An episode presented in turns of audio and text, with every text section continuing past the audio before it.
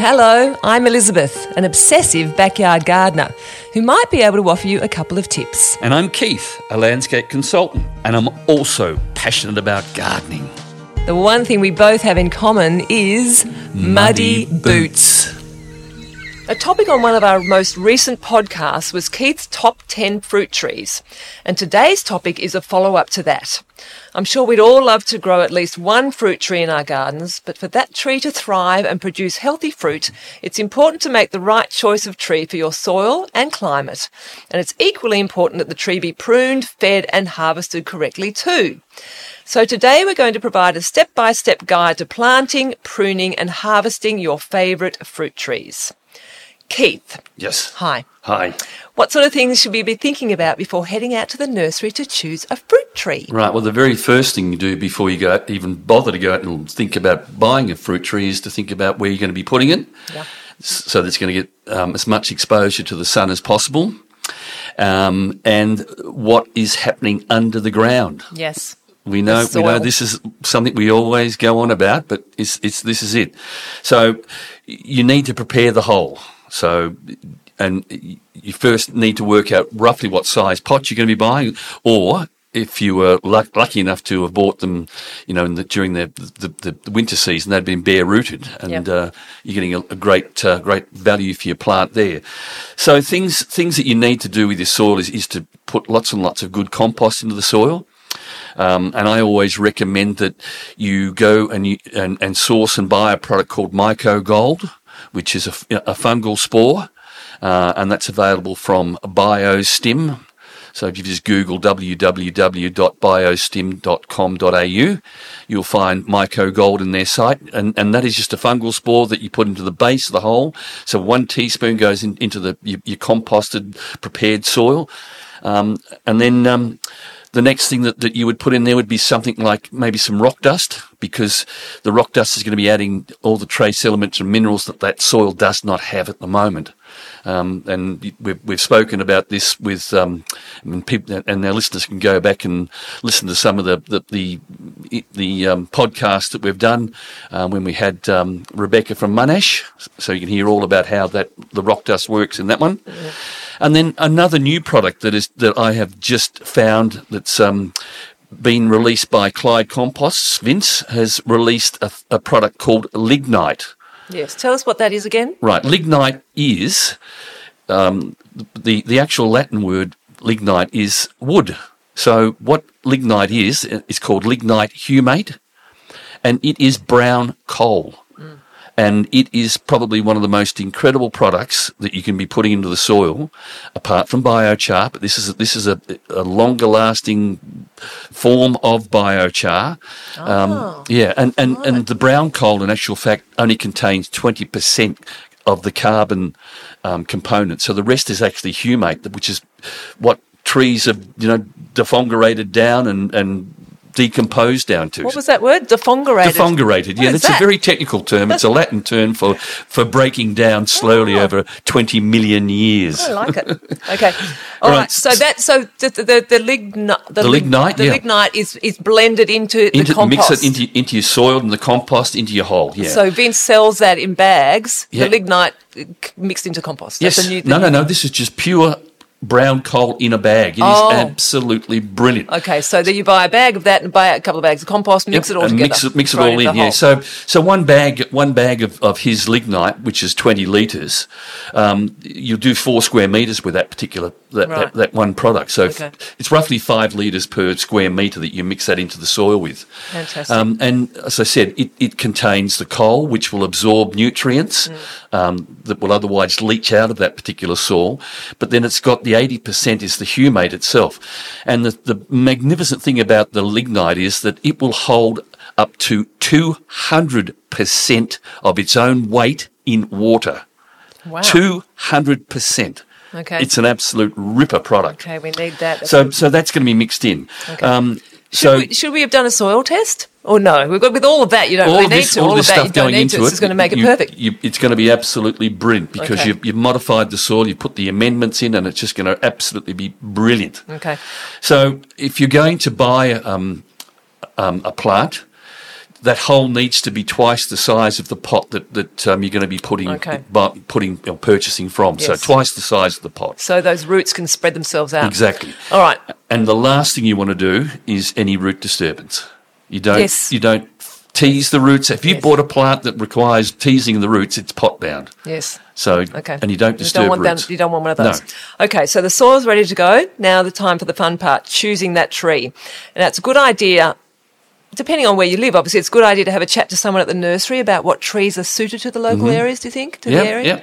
Um, you know, even the big green warehouse has got qualified horticulturists there that, that you know have got lots and lots of good information. Mm-hmm. Um, but you know, your local nursery guys, he's the he's the one that this is what he's you know he, he, he does for does for a living, and uh, right. he's incredibly passionate as well. So they're worth you know visiting. Yes. sure. So we've now transported that tree home safely. Mm-hmm. The hole has been dug, and as you said, you've it's has Got all the double the amendments. size, got everything in there. Yep. So if it's a grafted tree that you've bought, the join should be above ground Mm-hmm. It should, is that yeah. correct? So, so I, in, in all my specifications on my, my landscape plans, I always say that the, the, the, the top of the, the actual root ball should be in, in the same manner as it is in the ground.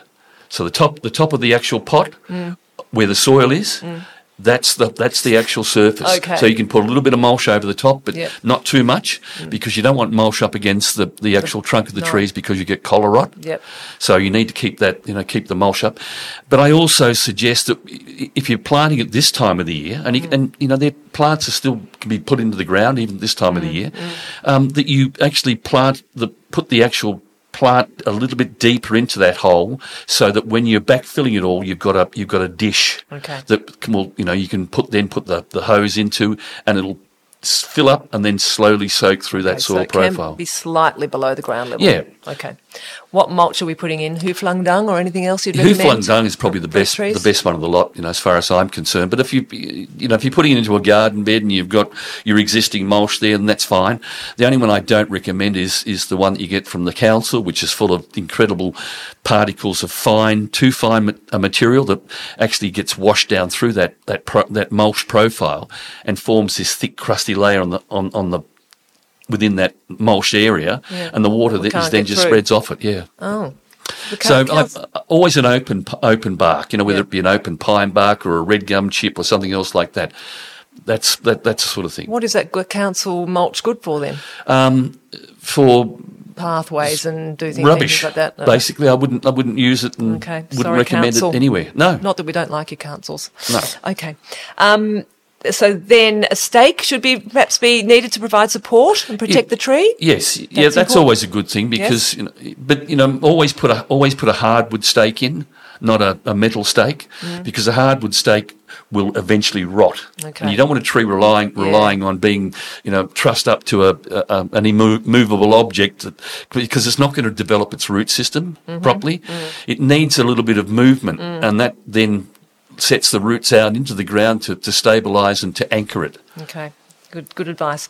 Uh, okay, so by now it's time to sit back and watch that tree grow, making sure to water and feed the tree on regular intervals, of course. Mm-hmm. Do you have a regular routine when it comes to watering your trees? Yeah, I go out and have a look at and stick my finger in the ground if it's moist. Uh, um, that's that's fine, but if you know if, if the top's starting to dry out, then I'll give it a little dose then dose of water then, and and, mine's all set up with an irrigation system now. So when the summer really kicks in and we've got long periods of dryness, then you know that sprinkle will come on automatically. Yeah. Yeah, okay. Now, I know feeding varies depending on the tree, but what fertilising products do you use yourself and how often do you Um, use them? for fruit trees, I use I use um, Gyganics. All uh, fruit trees Yeah, for all the fruit Okay, trees. good. Yeah, Gyganics. Um, by Neutrog. By Neutrog, yeah. Um, I think that's a, a fabulous um, balanced fertilizer for you know flowering and fruiting plants. But you know you, you've already put all that goodness into the soil. You know, so, So you don't need to pro- you, do you don't really need to away. be doing this. You know, maybe maybe.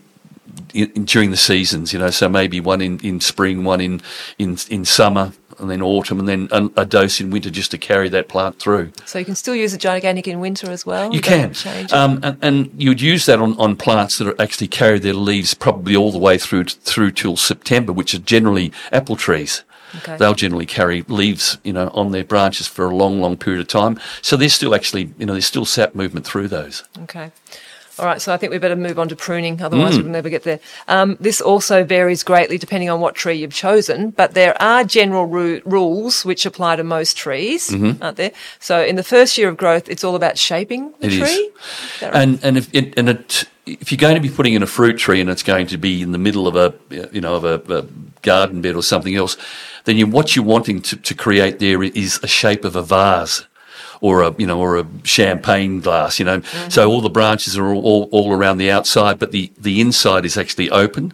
And the reason for that is that the sunlight can get down into it. You've you've got also got good circulation of air through those, so you're not going to pick up fungal diseases like you know brown spot and all these sorts of things occurring on the plant. So there's, you've got to have good light penetration and good air penetration for a fruit tree. Okay, that's called an open centre. An open centre, exactly. I can see that here. Okay, so from year two, in the second year and beyond, when should pruning occur and how? All right, so- question. Okay, so so this this is a very open ended question. Mm. Um, it depends. It depends entirely upon what fruit tree you've mm, got. Mm. So. A lot of people, and, and I had a I had a, um, a follower from Instagram send me through some pictures of her apricot tree, and she said, "What's wrong with it?" And it had all these splits on the bark. So I sent back and I said, "When did you prune it?" She said, "Oh, I pruned it, um, you know, just as the buds were starting to form, which means that it was late winter." Now, apricot trees um, have incredible amount of sap flow through them, so they've got to be pruned not in winter when the tree is dormant, but in summer after the after the actual apricots have been picked. You go back and you prune right behind where the last apricot is, and what will happen then is that plant will seal off that cut. And from the nearest node, it'll then send up a, new branch. Uh, and this applies to peaches and nectarines. The same thing. You prune those after you've harvested the fruit, because then it, the, the plant has the the uh, capability of growing new branches from the summer all the way through to to the end of autumn, and it's on that wood that you're going to have next year's fruit. Right. So that's and that and it's a great way of controlling and you know maintaining the, the height and the shape of the plant too. So, what, how, does she damage that tree long term, or No, can- no. What, I've given us some solutions. I've, I've sort of said, look, if, if there's any any if there's any um, sap that's starting to ooze out through that, clean that off um, because you don't want Uh, this disease called gummosis getting into it, which is a fungal disease mm. that gets into the into that open wounds. Mm. So scrape off the scrape off the sap, and then use a product called Steri Prune, which is in a spray can. You buy it from the big green warehouse or your local nursery, and just it's just like a bitumen, and you just spray it over that over that. To that seal it. That seal it, and mm. just seal it in. Yeah, just tie it all in. So that's the apricot trees and the nectarines, etc. And the peaches, that's, yep. That's the stone fruit. What about apples, Okay, lemons? You know, there's so well, many. lem- lemons, lemons, you would prune, you would, you, you would prune lightly um, before before flowering. You know, you don't want to be pruning off flowers on lemon trees. So, um, pick pick the fruit off, and if you need a, a light touch up, prune that back then on lemons. Mm-hmm. But don't cut your, your buds off because that's next year's lemons coming through. okay. Now with apples, this is a this is another little problem that you can get in with apple. If, if you've got an apple tree that's in a vase shape and it's sitting in a garden bed, then you prune that in, in late winter. I mean, I mean very late winter because you've got to wait until the leaves have dropped off. Right. And then you prune that back to an outward growing bud and you clean out any branches that are crossing over it. Having said that, if you if you were lucky enough to have bought an apple and espaliered it, you actually do the pruning of an espaliered apple tree in summer. So where you've got the horizontal branches coming up, if you get new vertical growths coming up, which are just like a water shoot, you just take those off. And that's done in the summer. Okay. So that's you know time to do that. And and the same would apply to to, to a pear, the same sort of scenario. Okay. And obviously, you would always remove any disease or, or as you said, the crossing branches, Yeah. anything that's crossing, um, thinning out over cri- crowded areas so that you've got more air coming in. Exactly. Um, and light. And light. And avoid over pruning. So people, because I'm a bit of an over pruner. Yeah, yeah, I think you just get out there and just can't stop yourself. And so then you don't get any fruit, which is not That's so good, is it? That's right. um, you know, so you need to do a little bit of research on that. You know, where, where do where, what's a you know a fruiting spur and what's a you know going to be a bud. But as I said, if you follow that very very simple notion with apricots, peaches and nectarines, you prune those after you've harvested the fruit back to where that last fruit was, and then it's as simple as that. Mm-hmm. Okay, all right. Now, something we don't really want to talk about, but we have to, is pest and disease control because it can't, sadly, can't be avoided when it comes to growing anything in the garden. And there are unfortunately quite a few pests Yeah, there are. and diseases that like to attack fruit trees, aren't there? There is, and and the bane of my life is curly leaf on peaches and nectarines. It is this year. It's it's. It, I have sprayed my trees during winter with a with a copper fungicide. Um, I must have done it ten times, and I've still got leaves this year that have come out, and I've got curly leaf on it.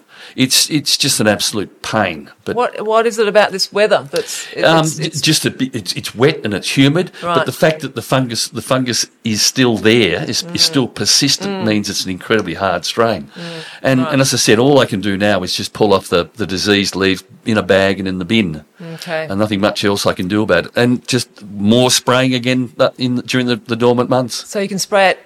You spray you spray them only only during when they're dormant, Okay. before before bud burst. Okay, and you said ten times, so you, Oh. that's a lot. It's a lot, yeah. But but, it doesn't. you know, it's not going to hurt to do it a lot. No, it doesn't hurt. I mean, Okay. the, the tree's totally dormant at that stage anyway, so the copper sulfate's perfectly harmless. It's not going to, you know, cause any problems. All right, well, let's move from the miserable, miserable, miserable, I can't say the word, bit onto something happy, and that is harvesting of fruit. Yes. How long do we have to wait for our trees to produce fruit once we put it in the, the new tree into the ground? How long? Well, depending on what it is, obviously. Um, Yeah. Apple. Apple, well, apple, you, you, you need to understand that an apple needs a cross pollinator. So there's got to be another variety that's flowering at the same time. And that applies to plums as well, not to peaches or nectarines. Uh, cherries, it does, except for one particular variety called Stella, which is a, um, a self fertile variety. How close does a cross pollinator have to be in Um, the garden? It, as far as a bee will fly, you know, which, and that's three kilometres. So it could be, okay, so it could be next door, up the road. Yeah, exactly. You know, Neighbour. if you if you've seen a walk past and seen an apple tree, you know you, you're pretty safe. And but it, as I said, it's got to be flowering at the same time in order Mm. to get that pollination. Okay, that's hard. Okay, once the fruit starts to appear, what are the signs of readiness for picking? How do we know? Um, with apples, Yeah. it's it's more a case of feeling how they how they feel on the bush and also the colour. Okay. You know, so you're looking for as much of a blush as possible, but understanding that, that apples will you know will hang way on into in, into the season. So that's that's you know a good indication. Okay. Um, and it's just a matter of uh, just twisting them off. And if they come off easy, well, They're that's, ready. they're ready to go. And the same applies to the pears. Cherries, well, cherries, you, you're looking at just the colour. You know, if, it, if it's a if it's a black cherry or whatever else, you're waiting for that to be nice, deep. Okay. Um, um, peaches, you're feeling for just a little bit of giveness in the actual flesh itself. Yeah, right. Um, you know, and that telling you it's ripe. Apricots, they're a little bit, little bit harder, but that's also um, an appearance thing as well. Looking Okay. at them, Yep. um, but one of the best things you can actually do to tell if a fruit tree is, is uh, a fruit is actually ready to go is to go up and give it a smell, mm-hmm. have a sniff of it, Mm. and you can you can you can do that in the in the vegetable shop, you know, to to get your senses Yeah, going. You know, pick yeah. up a fruit and have the smell of it, Yeah. and generally, if it, if you can get that fragrance of what that fruit is, It's that's ready, ready to go. ready to eat. And do you have any tips for carefully removing fruit from the tree without damaging the branches or damaging the fruit? Yeah, I, I would always suggest that you use just a little pair of snips. Uh, even a pair of scissors is good Okay. enough. Um, I'm lucky enough to have a little bag that fits around my fat tummy that's got a, a little pair of se- little pair of snip secateurs in it. So I just go around and fill up the fill up the bag and Yep. with all the fruit and take it inside. We need one of those. We need a website. We, yeah, we do. They're, they're good. Um, okay, and then, oh, sorry. Uh, Well, um, the other thing I was going to say, say is that you, you've got, if you've got a, an excess of fruit, you're lucky um, because you've managed to beat everyone else that's wanting to have a crack at it, like the, the birds and all that sort of stuff. But if you do have an excess of fruit, you know, you don't have to look at it and say, well, I'm going to have to eat those or give them away. You can always dry them. Mm-hmm. You know, with a, with a dehydrator, I mean, dried fruit, it can be uh, off your own tree Yeah. where the sugars have all developed is absolutely sensational. Delicious. you know? Delicious. So there's all that, all that sort of an opportunity. But you've, as I said, you've, you've got to be gentle harvesting your fruit. You don't want to go bruising them, whether it be apples or pears or whatever else. Um, you know, and make sure that um, you uh, you appreciate the fruit for what it's going to give you. Exactly. You mentioned something about birds. Netting. Yes. And here, well, you've you've been to my backyard in the middle of summer. Yeah. and I'm, a- you know, that's a as I said, white I've got, mess. I've, I've got a, it is. It just looks like a a, a scene from Ghosts City. yes. There's all these white nets, and all the nets are all two millimeter, two millimeter, two millimeter micron size that um, birds can't get their you know their little feet snagged in or Mm. I anything know, else. Um, and fruit fly can't get in. Fruit fly's working its way down here in Victoria, Oh, unfortunately. Um, it's that mongrel Mediterranean, uh, sorry, the mongrel Queensland one that we're getting. Oh, gosh. But it's on its way, and, and that micro, that two mil micron net will, you know, Control. Control Stop those, them from yeah, for sure. Because that's a boring that you have to do it, but it's, it's a necessary evil, Hmm. unfortunately. Okay, now, how do you store your fruit for a longer shelf life? Um, I would, if, if I've got a, a lot of apples, it'll go into the vegetable crisper. But if I've got excess of what we can eat, I'll dry them. right, yeah, of course. Um, Yeah. You know, and we we um, we came across um, a, a particular um, harvesting company in South Australia that grow all their own fruit trees, and they do their own drying on that. And I tell you what, I have never tasted better dried fruit in all my ni- my life. And it's a company called the Singing Magpie, so you can easily Google that. Yes. But they we have bought I don't know how many packets of peaches from them that they've dried, and every one of their their fruits is grown locally.